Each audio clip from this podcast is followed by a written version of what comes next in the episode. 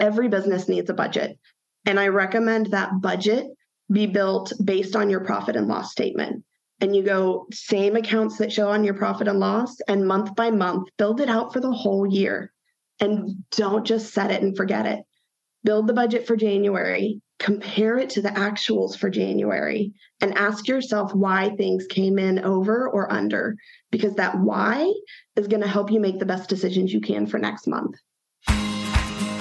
Welcome to the Wealthy Woman Lawyer Podcast. What if you could hang out with successful women lawyers, ask them about growing their firms, managing resources like time, team, and systems, mastering money issues, and more? Then take an insight or two to help you build a wealth generating law firm. Each week, your host, Davina Frederick, takes an in depth look at how to think like a CEO, attract clients who you love to serve and will pay you on time, and create a profitable, sustainable firm you love. Davina is founder and CEO of Wealthy Woman Lawyer, and her goal is to give you the information you need to scale your law firm business from six to seven figures in gross annual revenue so you can fully fund and still have time to enjoy the lifestyle of your dreams. Now, here's Davina. Today, I want to introduce our sponsor, No Bull Marketing.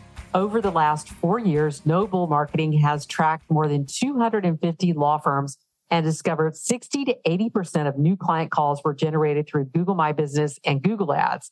Basically, you need to be on Google and No Bull Marketing can help. I recommend them because they have an incredible guarantee. Your campaign will be profitable in three months or less, or they will work for free for an additional three months. If they fail after a total of six months, they'll refund your entire investment, including ad spend. If you could use more qualified leads, I encourage you to reach out to Ronnie Deaver at nobullmarketing.co.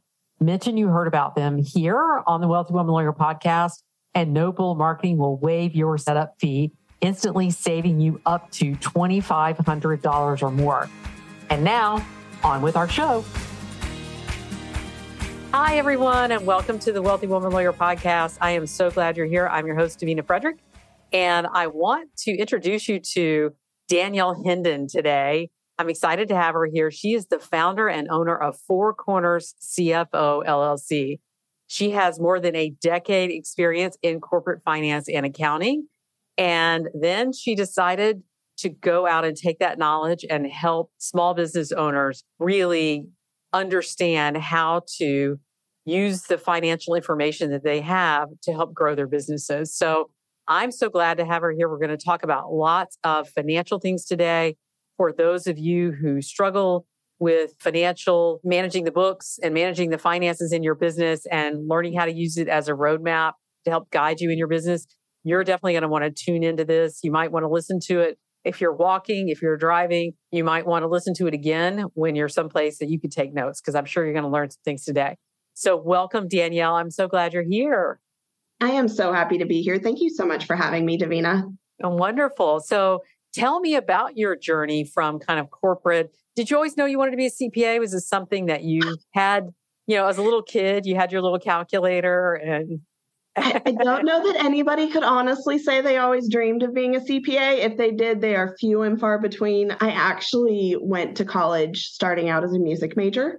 And I had an English professor that made us write an essay on the future of our career. And I realized very quickly that the future of a music career was not going to afford me the lifestyle I wanted.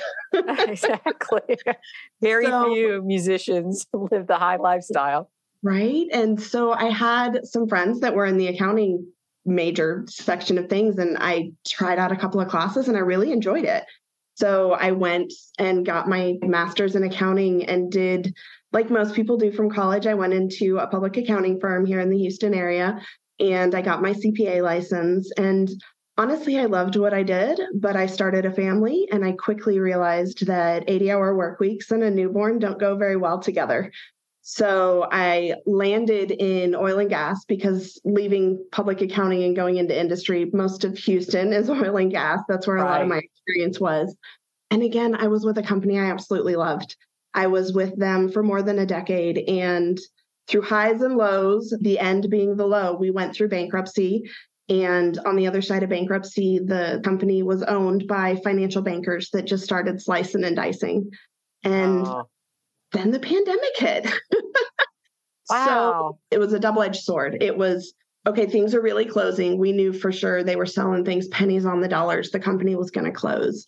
But it was also an opportunity for, admittedly, this workaholic mom to take a step back and get to be swim team mom and school mom. And I got to know the teachers and the friends and the coaches and the kid. Like, I didn't want to give that up. I knew yeah. that I could go back into corporate, I could go do all the things I was doing, or I could take a leap of faith and try to figure out how to do what I love doing with the flexibility that allows me to be there for my family. And right. that's exactly how the business got started. I found a few people that were going into this fractional CFO world, which is kind of a growing market online, and helping small businesses do what big businesses already know how to do.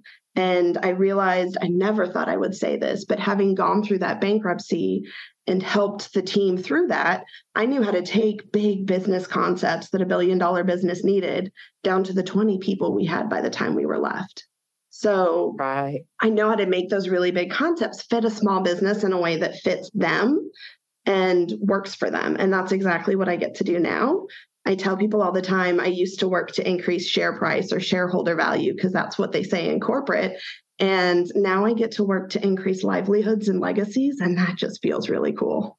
That's wonderful. That sounds like the story of a lot of the women law firm owner clients that I have and people that I'm talking to, women law firm owners who the pandemic really shifted for them because it gave them a chance to experience what it was like to be more involved with their families on a day to day basis. And then to give that up, you know, just didn't seem like the best option, you know? And so a lot of law firms, laptop lifestyle lawyer kind of things were born out of this pandemic, I think, for a lot of people. And of course, no matter how you start, we encourage you to grow, right? And get more people on your team to help you so you still preserve that kind of time, right? Mm-hmm. Because that doing it solo can very quickly turn back into workaholic mom. when the kids go to bed and the laptop opens back up. yeah, exactly. So we encourage our clients to start growing a whole business so yeah. that they can, you know, still preserve that time for them and actually have more resources and help. But I'm glad you're here today because we have a lot to talk about because this is an area, finances are an area that I think a lot of small business owners struggle with. Even, you know, with our law firm owner clients, they are highly educated, highly intelligent, and they are really great lawyers. But, you know, they often put the pressure on themselves to know how to also be a really great marketer and a really great financial, you know, CFO and a really great systems person and all this. And what no, they don't realize is all those are their own unique professions, right?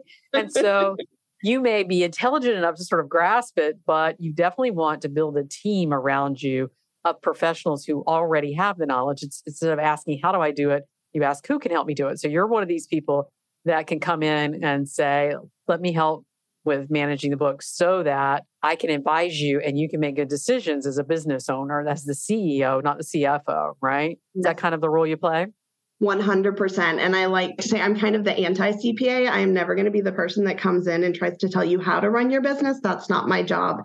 It's my job to come alongside my clients and empower them with the information that lets them run the business the way they want to. So I want to dig into financials and I want to talk about financials so that they're for those out there who may feel like they're embarrassed because they don't speak financial language or they feel like they should know more.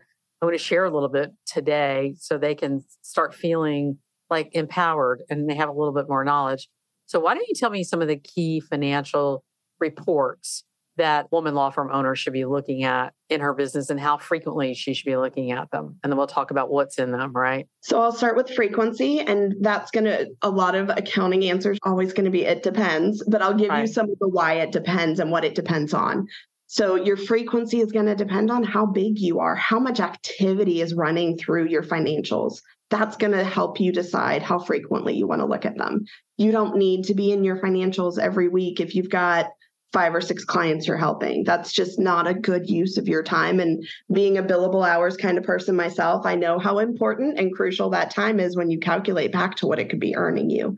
So we don't necessarily need to be in it weekly if you're only doing a handful of clients. However, if you are growing and running a team, I recommend at least getting in there monthly. And when I say getting in there, I mean getting into QuickBooks or whichever tool you use. Most of my clients are in QuickBooks, a combination of QuickBooks and some kind of legal software Case like management. or, Yeah. yeah, whichever management software you want to use. But you need to get in and you need to know a couple of different numbers. I'll throw out the one that everybody knows. Everybody knows their revenue. And revenue is a great number to know, but revenue is not the profit that gets into your pocket. So when you pull up that P&L, that profit and loss on QuickBooks, you don't just want to look at revenue, you want to be looking at your profit margin. So when you take revenue minus your cost of goods sold, which for attorneys is your associate's time, your paralegal's time, your partner's time, you want to have all of that time, whether it's billable or flat fee based. If you're paying it, it's a cost of goods sold. And then I always recommend for attorneys and professional service providers, if you are paying for time that is administrative, I highly recommend separating that from time that is billable or service product related so that you know what is your cost of goods sold. Because at the end of the day, and we were talking earlier, kind of, if you have, let's take an estate planner that's building out a will for somebody and they're going to charge $2,000 for that will a lot of estate planners are trying to move to this flat fee services Mhm. environment. You need to know how much time and money is going into building that will and what actually is profit left in your pocket at the end of the day. And this is not overall profit. You've still got all the other expenses to pay, but you need to make sure there's enough money coming from what you're billing and what you're paying to then pay all the other things, including you. So profit margin is a huge deal when it comes to professional services and especially attorneys because there's so many moving parts. You have so many people involved in a firm and that get their hands on one service for one client. You really want to be able to keep track of that. Yeah. So tell us what report we'd find that on. That is going to be on your profit and loss statement. So again, profit and loss statement, and, and I'm just going to use QuickBooks because that's where most people are. Yeah. You're going to pull your profit and loss statement out of QuickBooks. You're going to see revenue right at the top. That's the number. You should have a gut check on that. You know roughly what you think you're bringing in. And then your cost of goods sold is going to be how much are you paying all your people? At the end of that, it's going to say profit. We want to know what is that profit that you're getting after revenue and cost of goods sold. And then, so that's kind of the top part of it. Underneath that is all of your operating expenses. And depending on who your bookkeeper is or how you've asked for this to be organized, you may see it in different buckets. You're going to have marketing expenses.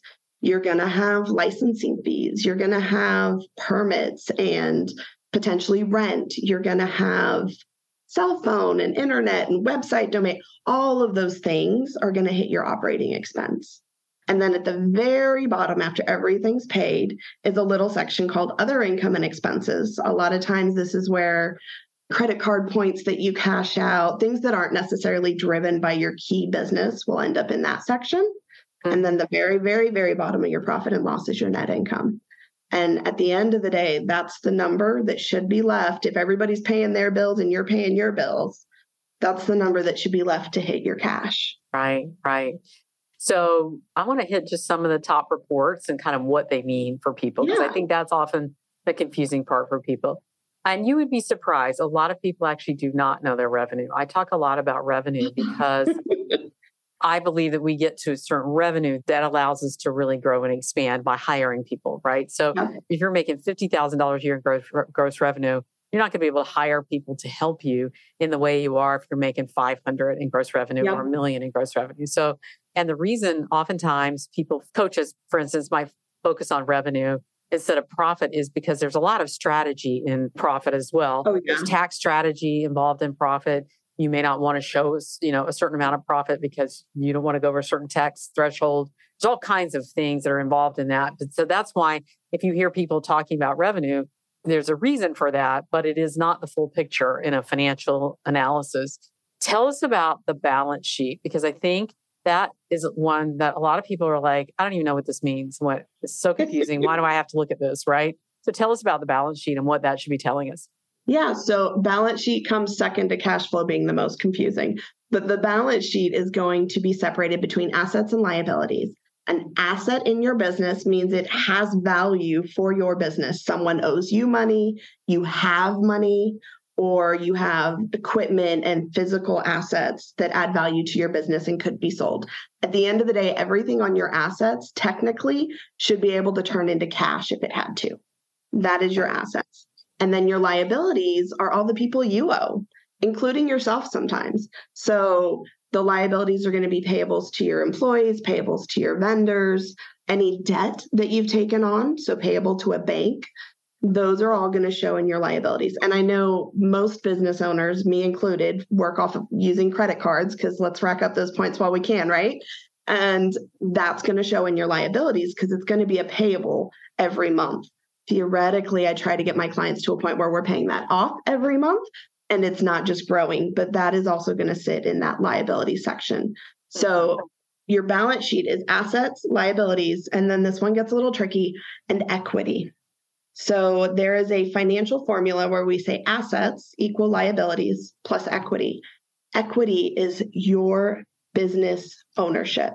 What have you put into the business? And I'm not talking sweat equity. This is the financial numbers, the income that you've allowed to stay in the business or the distributions you've taken out. I can't tell you how many times I've worked with business owners where that equity number starts off negative because they've taken on debt or they've taken on distribute they've paid themselves from debt let's be honest everybody's got to start somewhere and that's i'm not saying there's anything wrong with that but if you are in a position especially right now where everyone's afraid of what the economic outlook might be this year mm.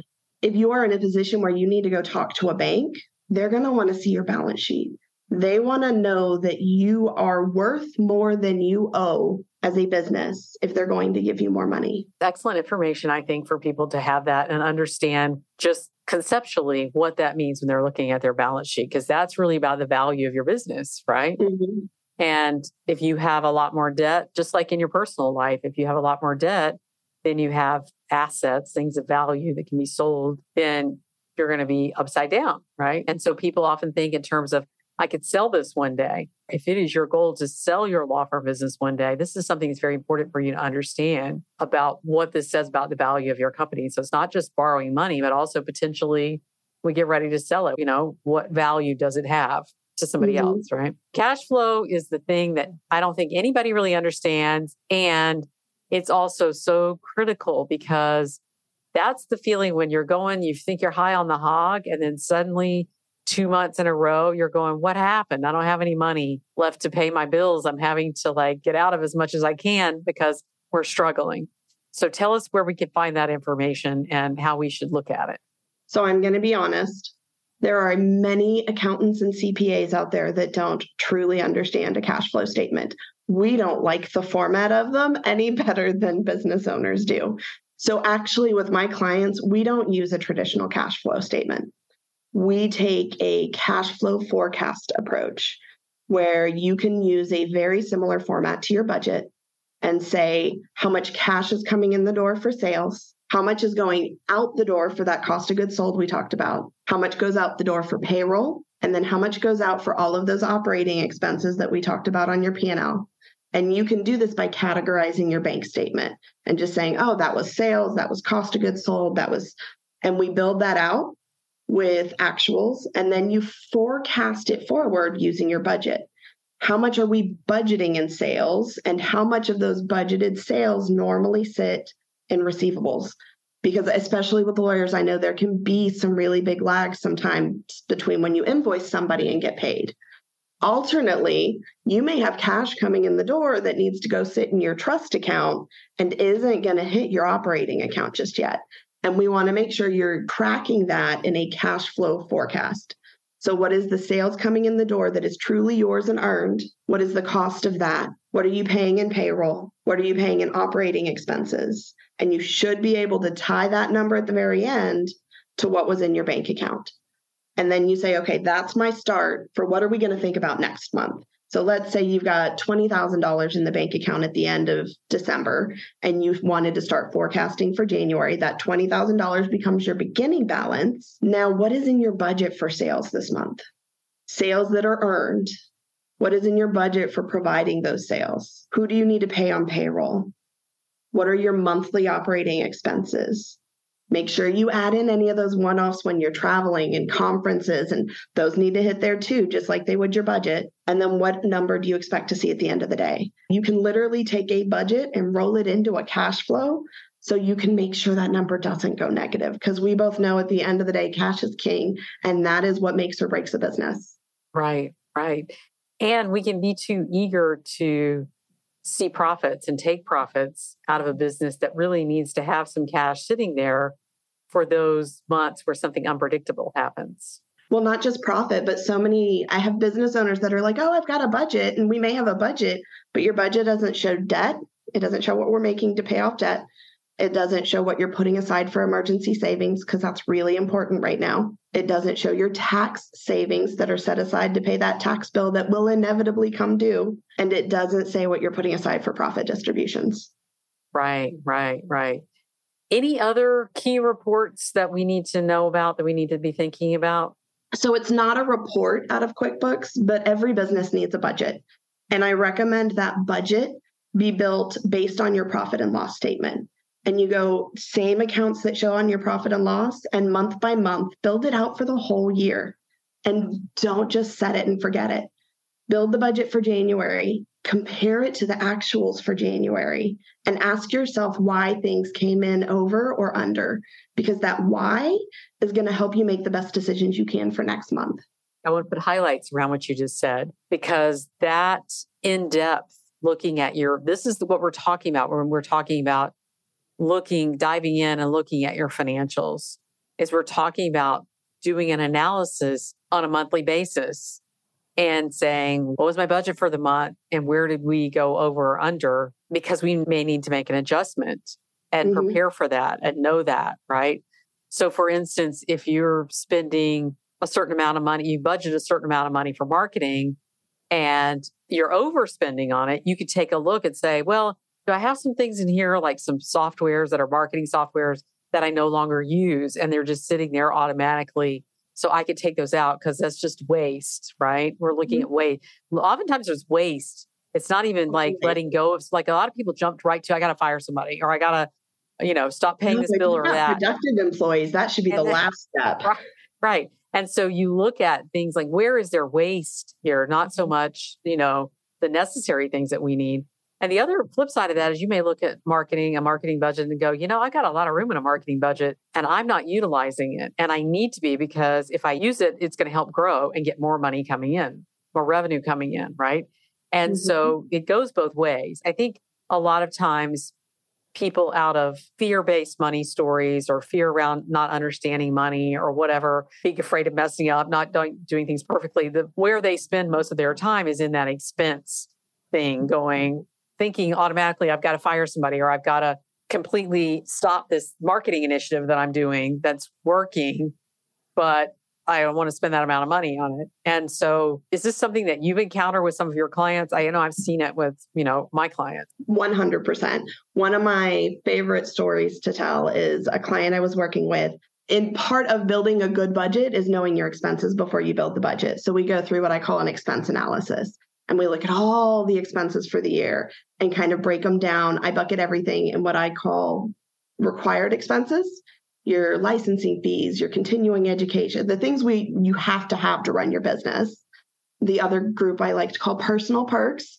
They are the things we all know are tax deductible and can be run through our business, but they add value to you, the business owner, not to the business itself. And then everything else in the business is an investment. And we sit down and we ask, what is the return on this investment in time, money, or both?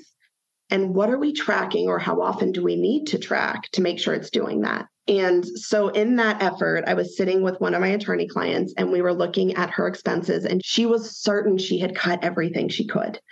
And we got to her CLE, and her continuing education. And I told her, I don't know for sure, but being a CPA, if it's anything like mine, I know you can go get continuing education for like 200 bucks to satisfy the unit requirements if you had to. She's like, Yeah, but this taught me this and this taught me that. And I said, Okay. So at that point, it's an investment in your business. Did you implement it? Did you have time to implement the things you were taught? Are you saving time because you went there? Are you saving money because you went there? And those are the questions you need to be asking the next time you sign up for one of these. That is one of the big temptations when you're an attorney. You learn all the you're things. A learner. You're a learner. I mean, you already are somebody who enjoys learning, or you wouldn't have gone to law school and put yourself through that. And so, and you're wanting to learn new things, and you're always questioning: Should I add a practice area? That sounds so interesting. Maybe that's more interesting than my practice area. I'll go take that CLE. So I can. That not is a danger. cheap. They're not cheap. They're not cheap. I actually am coming up on my minor due May of this year. My every three years you have to do it. And Yeah. they've expanded a little bit where I am. You got to have so many techs, so many professional. And so it's increased the number. And it is tempting to go find those things that you're interested in and spend the thousands of dollars. But also, you have to think there's probably a lot of things you can learn. In Florida, we're fortunate because we have some resources where there are free CLEs Mhm. that you can take. And then there are some that are low cost packages or whatever. And you might learn some things that you'll never use, but it also just, you know, it's enjoyable from the standpoint of just learning something, maybe in aviation, you know, aviation law or something, if you can get it for less. But I do think it's a matter of priorities. So if you're trying to develop a new practice area, you might go and say, I need to get educated in this practice area so that I can really, you know, do a great job in it. And so if you're being very intentional about it, with the intention, like you said, of implementing, Mhm. then that is a smart, maybe a smart decision for you. But Yeah. if you're doing it just because you're, you know, curious, then, you know, exploring, then maybe there are less expensive ways to do that. One of the things is books. You know, I never, people don't think about books, but any of these Lexis and Westlaw, you can actually go buy books. And sometimes the books are expensive, but they may not be as expensive as the course or whatever, right? Thank you for subscribing to the Wealthy Woman Lawyer podcast. We'll get back to our show in just a few seconds. But first, let me ask you are you struggling to set up systems in your law firm business? Maybe you're not sure where to start, or maybe you have some systems, but not all seven of the essential systems in place. If that sounds like you, then I invite you to go now and watch my free training on law firm systems. It's called Seven Essential Systems You Need to Scale Your Law Firm to Seven Figures, plus three mistakes to avoid. In this training, I give you the straight scoop on law firm systems, what you need and why. Plus, I share with you a way that you can learn the best way to set them up with total ease. I promise you, it doesn't involve you doing more. The link is in the show notes, so go watch it now. And now back to our show. I do want to talk about flat fees because you and I had this conversation before we started, and I was like, dang it, we should have turned on the recorder. So I want to talk about flat fees because I think there are certain practice areas that are traditionally flat fee, like you talk about estate planning.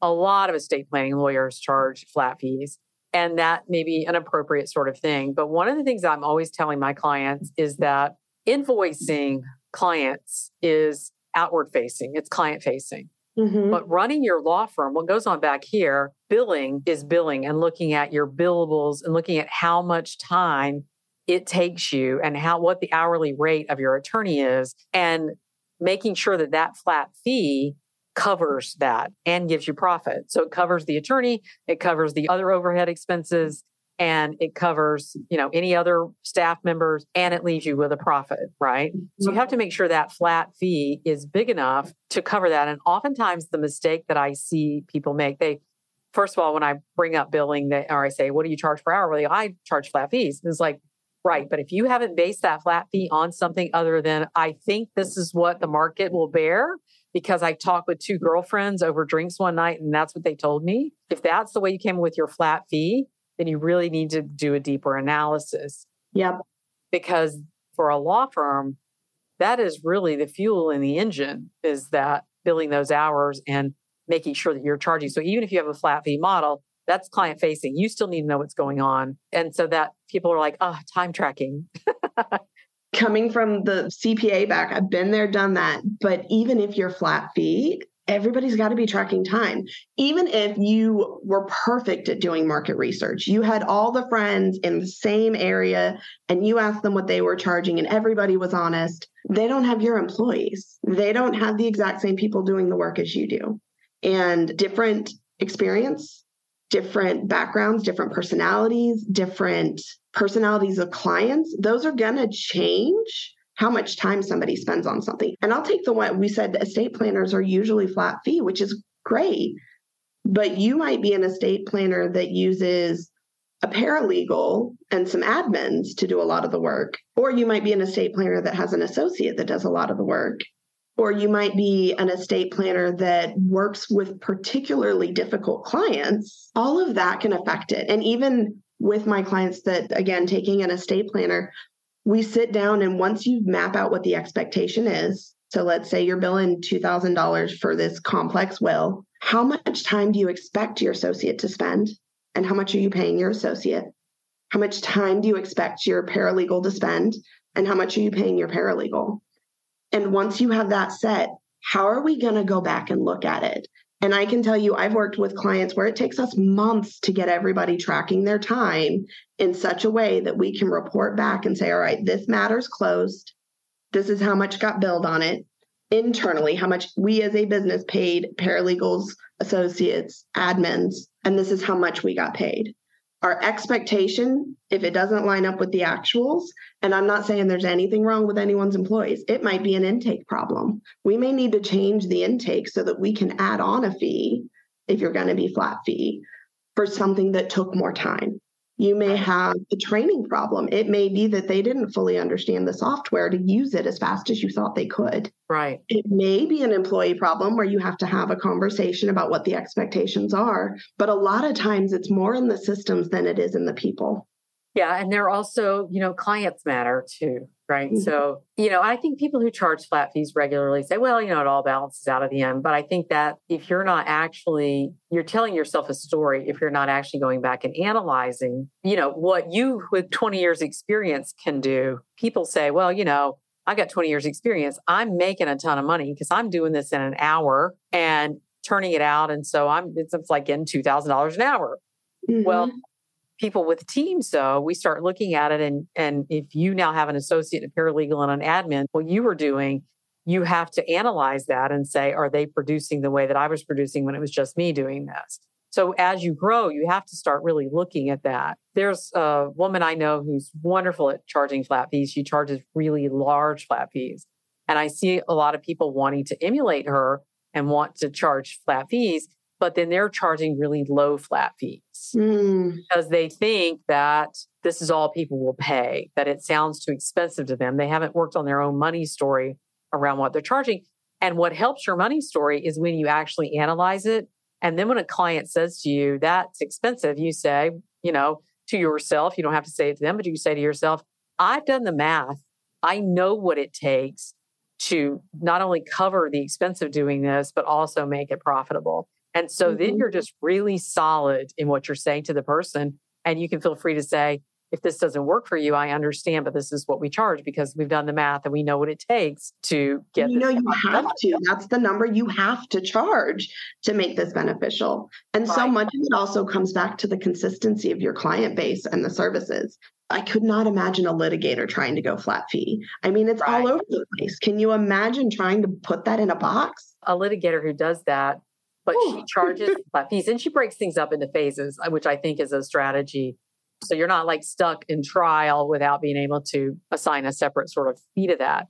But I'll share with you that I had a client who was working, she was charging hourly in kind of one area, but there was one area of her practice that she was charging flat fees, thinking that it was the norm, that people would not pay more than this in this practice area. And she decided after we looked at some of her numbers in another practice area and it was going so well, she took a look at this flat fee area and she says, okay, I'm going to go to billable for this. So I'll get a retainer, I'll bill against it. I'm going to go billable in this. And she, on average value per matter, when she was flat fee, was 3,500. When she switched to billable, it was 7,500.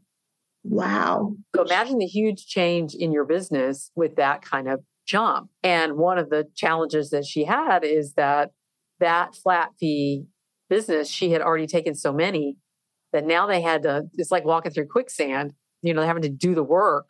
And they know she now consciously knows she's losing money. And I think she told me like it was over a quarter million dollars that she realized she had left on the table because she had taken flat fee cases for so long that were not nearly covering what needed to be covered for them. They weren't nearly, mm-hmm. she wasn't nearly charging what it was worth. And that's an undervaluing thing. You're looking around at people and you're going, well, I don't think people will pay this. And so you're kind of undervaluing yourself. You're not really giving yourself enough credit. You know, there's a lot that goes into that. And then there's also just not knowing and understanding how to do the math, which is where we can rely on professionals to help us do the math and understand that and what we're mm-hmm. leaving on the table, because that makes a huge difference in a business. I mean, quarter million dollars in a year, that's a that's huge a lot difference. of money.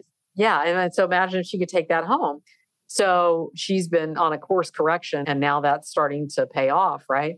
But that's the thing that people, I think, miss when they are saying, I just want it to be easy. I just want to charge a flat fee. I just want to do this. I don't want to track my time. I don't want to look at my books. And sometimes they hide behind their CPA. They'll say, well, I can't do this. My CPA won't let me. Uh, to me, I'm like, then you need a new CPA because the CPA should not be making financial decisions. You need to be making financial decisions in your business. Mm. But a good CPA can give you great advice and help you understand your numbers so you can make the good decisions and feel good about those decisions that you're making. And I think a lot of times, as you were talking, what came to mind is people get a little afraid of the trust accounting. And if you charge a flat fee, you know you can immediately pull that flat fee out. Whereas if you charge a retainer and you're having to charge against that retainer, it feels like more to keep up with. That there are so many phenomenal bookkeepers that focus almost solely on attorneys and they're really good at trust accounting and yeah. making sure that that can be tracked for you so you yeah. don't have to and also i want to make the distinction i've talked about this before but a bookkeeper is different from an accountant. What they do is different. So you need both. You need a bookkeeper who's sitting there entering that data for you and making sure things are categorized correctly so that when you look at financials you can have confidence and trust in that information. And then accountants are the ones who are like lawyers we're the strategists you know? Accountants are the strategists lawyers are the strategists. The paralegals are there that may be drafting but it is a lawyer who comes up with the strategy about how we're going to handle a case and, and the way we're going to do this to get the outcome we desire so that's the role of a, a cfo uh, someone who is a fractional cfo chief financial officer is going to be able to help you with that kind of strategy based on what the bookkeeper is doing. So I want people to understand the distinction there. There are several people you need on your financial team, including a banker, a financial advisor, somebody to advise you about retirement and insurance. or all of these people come together, but definitely bookkeeper and CPA are a must. I was asking you about that. I forgot what I was asking you about all of that. I was telling you a story about this client. So that she made this change. Have you seen that kind of thing with your clients? Have you been able to help them create a flat fee model to make life easier, but do it in a way where they're still making the money that they would be making if they were charging hourly. 100%. It's more about transparency and visibility. Like that is the key to all of it to have the information to make the best decisions. And that's exactly what a good CFO is going to do. We're going to come alongside you and make sure you have that information. I'm learning so many different legal practice systems and software so we can get that information out and get it to you in a way where we can say, look, this matter closed. This is how much you paid for this. And this is how much you made for this. People don't think about how much they paid that you're having to pay, even if you're, we're not talking just personal injury lawyers who are having to front costs, but we're talking about every lawyer out there has to pay their employees, their equipment, their ink, their paper, their, everything that you have to pay to get a job done. Mm-hmm. And you're wanting to make a profit. You just don't want to get break even. All of us want more time and more money. That's why any of us went in business. And the only path to that for those of us that are professional services is to grow and hire. And if you're going to grow and hire, you have to have the money to do it. And that takes not just profit for you to pull on, but profit for you to put back in the business because it takes time to get people up and running. It takes money to get people up and running. And you've got to be able to front load that cost while you're filling their capacity. There are different types of business models too. I think a lot of people are familiar in the tech world of funding and venture capital and you know angel investors and all this kind of thing because for those of us certainly who went through the dot com era saw all of that and the outcome of all of that but that's we hear a lot of stories about in the services industries, like being lawyers and being accountants and stuff like that, we're not getting any angels coming in to save us. You know, you were lucky to get a bank. We're lucky to get banks to give us a line of credit. You know, and you have to be able to have something to show them to get a line of credit. So it's a different kind of business model. And so where does the money come from? It comes from you. And it comes from your smart decisions and how you make the money and making sure that you're hanging on to some of that money for the business so that you mm-hmm. can make those investments as you need them. What would be the number one sort of advice that you would have for a woman law firm owner who is wanting to get better at sort of learning how to make decisions based on their financials and really understand that? Look at them. So many of us put our head in the sand and think it'll all be okay. And it's not as scary as it sounds. It doesn't have to be scary at all. In fact, it can be really exciting. One of my favorite steps with clients is to get to that point where we're budgeting and we budget for the whole year and we go, look, if we stay on track, that's our number. That's what we get to play with. And it can be really exciting and motivating and empowering, but it's all about how you think about it. And it's getting in the habit of looking at it. Right. That's wonderful advice. And you will, just like you learn how to speak the language of law, you can learn how to, the terms and the terminology and learn how to speak about money. And the more you do it, the more comfortable you will be. And the more you talk to, and honestly, that's uh, accountants, fractional CFOs are the people that, you know, they're not there to judge you about what you did and didn't do there to help. That's the role that they play. Just like bookkeepers, they're there to help. And that is their job is to help you understand if that. If you don't understand them, if they I trust me when I know they talk a different language sometimes, ask. And if they can't answer, I'm sorry, but I'm going to say you should probably find a different one if they cannot explain it to you in a way that makes sense, that you can understand and use, then you may need to look for somebody else. I promise you, the approachable accountants, the ones that know how to talk English, we're out there. it's just like lawyers. You know, we have our own little language, and sometimes we get caught up in that when we're trying to explain things to people. We don't even realize we're doing it. And when our clients ask us, what does that mean? Or can you explain that? Then we realize we've been speaking in jargon. Before we sign off today, I do want to touch a little bit on, on two things taxes and 2023. So these are kind of laser questions. So one is, is for 2023, you know, a lot of people are worried about financial uncertainty. They're worried about recession. You know, the cost of eggs is through the roof. I mean, there's a lot of discussion about, you know, not being able to afford housing and all kinds of things. So one of the advantages that business owners have is that the sky's the limit, really. Our limiting beliefs are the thing that holds us back from making the amount of money that we need to be successful mm-hmm. in the mm-hmm. world and to live in this world that's increasingly expensive. But what would you tell people in 2023 that they should be thinking about with regard to their business? So, my number one tip on that is the whole world could be going through a recession and your business could be booming. You have to know your numbers you need to be able to identify when your numbers are going down. The whole world could be doing great, but if your numbers are going down, you need to be able to make adjustments. And time is money. The faster you can identify when you need those adjustments, the faster you can jump in and make changes, the more opportunity you will have to take advantage of. That's wonderful so, advice. Really yeah. knowing your numbers. I'll be honest, I don't even keep track of all the recession numbers because what matters most is my clients' numbers, my numbers those are the numbers that are going to decide whether or not we make it through, we thrive, we survive, we have to make decisions. Those are based on your numbers. When you see numbers that you don't like, you need to learn to start selling too. you need to learn to start making more offers. I once had someone tell me a long time ago, you need to make more offers, make more offers. If you're not reaching out to people that you can serve and offering to help them and letting people know what you do and you're there to help serve, that to me is what protects you in recession is learning how to ask for the business and to really serve people in mm-hmm. a way mm-hmm. that helps them, right?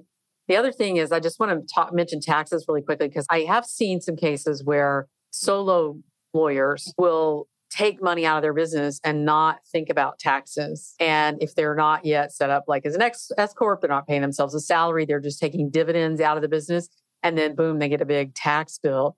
And there are two things that I've seen, and one is particularly, uh, you know, worse than the other, and that is they don't file. They don't file at all. And so two or three years go by, they don't file because they don't want to think about it. They're avoiding mm-hmm. it. They don't have the money to pay it. So just doing it. I want your advice on that. And the other thing is that they file, but then they don't have the money to pay it. And so they just kind of ignore the notices instead of reaching out to the IRS. So, what would your thoughts be around that? So, from a CFO perspective, and I will start by saying I don't actually prepare people's taxes. I don't get into the like really nitty gritty of taxes. I know enough about taxes to help my clients ask the right questions when talking to their tax preparers and see. I know a lot of attorneys like to use other attorneys for taxes. So, just enough to ask the right questions there. But when it comes to not filing, first of all, that huge red flag because the income is showing up. The IRS knows there was money. So, not filing is never a good idea. And my backup to that is there are always payment plans. The IRS is more than willing to work with you to get your money. But if you continue to kick the ball, they're going to want more money from you. And it can rack up pretty quickly. So you don't want to raise the red flags. You don't want to end up with all the penalties you can make that filing and then come up with a payment plan that makes sense for you and your business. The next step I do is with clients in that cash flow forecast. Because, like I said, taxes are not going to hit your business budget, but they do need to be in your cash flow forecast. And we put them out of sight, out of mind. I always recommend opening a completely separate bank account from your operating account. And that's where we're going to put our taxes and our profit so that that money doesn't even mesh and you know this is what we can use to make the business go and that needs to stay yeah yeah thanks so much danielle for being here i've really enjoyed our conversation i know we could probably do a part two or part three of this but you shared so I much talk today. numbers all day i know well so uh, that to me is just amazing in and of itself the only reason that I love numbers is I love to see those dollar signs add up. So that's my thing. Thank you so much for being here. Tell us how people can connect with you if they want to reach out to you and talk with you further? LinkedIn is probably my social media of choice. So I go just by myself, Danielle Hendon, LinkedIn. Um, I have not yet set up the Four Corners CFO. It's in progress. And if you want to go to my website, it's the number four corners cornerscfo.com. And there's plenty of ways to contact me on there as well. Wonderful, wonderful. Thank you so much for being here. I've really enjoyed it. Me too. Thank you so much for having me, Davina. If you're ready to create more of what you truly desire in your business and your life, then you'll want to visit us at wealthywomanlawyer.com to learn more about how we help our clients create wealth generating law firms with ease.